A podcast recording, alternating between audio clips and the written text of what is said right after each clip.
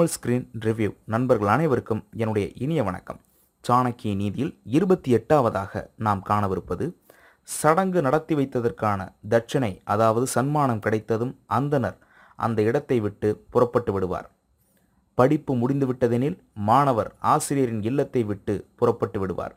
காடு பற்றி எறிய ஆரம்பித்தால் காட்டு விலங்குகள் அந்த இடத்தை விட்டு ஓடிவிடும். இதனுடைய விளக்கம் இதெல்லாம் சரியான நடவடிக்கையே. வேலை முடிந்துவிட்டால் பிறகு ஏன் ஒரு இடத்தில் நீடிக்க வேண்டும்? தாமதித்தால் மரியாதை போய்விடும்.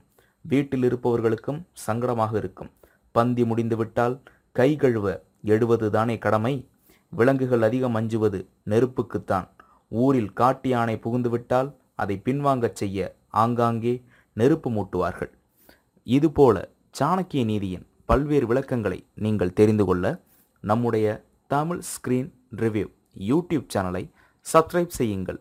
இந்த தகவல் உங்களுக்கு பிடித்திருந்தால் உங்களுடைய நண்பர்களுடன் பகிர்ந்து கொள்ளுங்கள். நன்றி வணக்கம்.